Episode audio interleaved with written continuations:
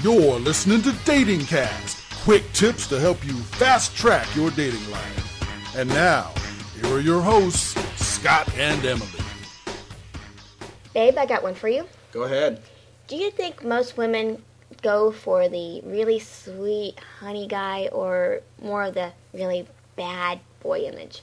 I think they go for the bad boy image because it's almost like by default. Because it seems like in this culture, guys are either super nice, trying to kiss up to the woman, or they just, they've lost all respect for women, and yet they're still giving women that excitement and masculinity that they crave over someone who treats them well. So the key to power monogamy, to me, is learning how to be a man, be masculine, wear the pants, and still be good to the woman. We still want the nice guy. Well, you want a good man.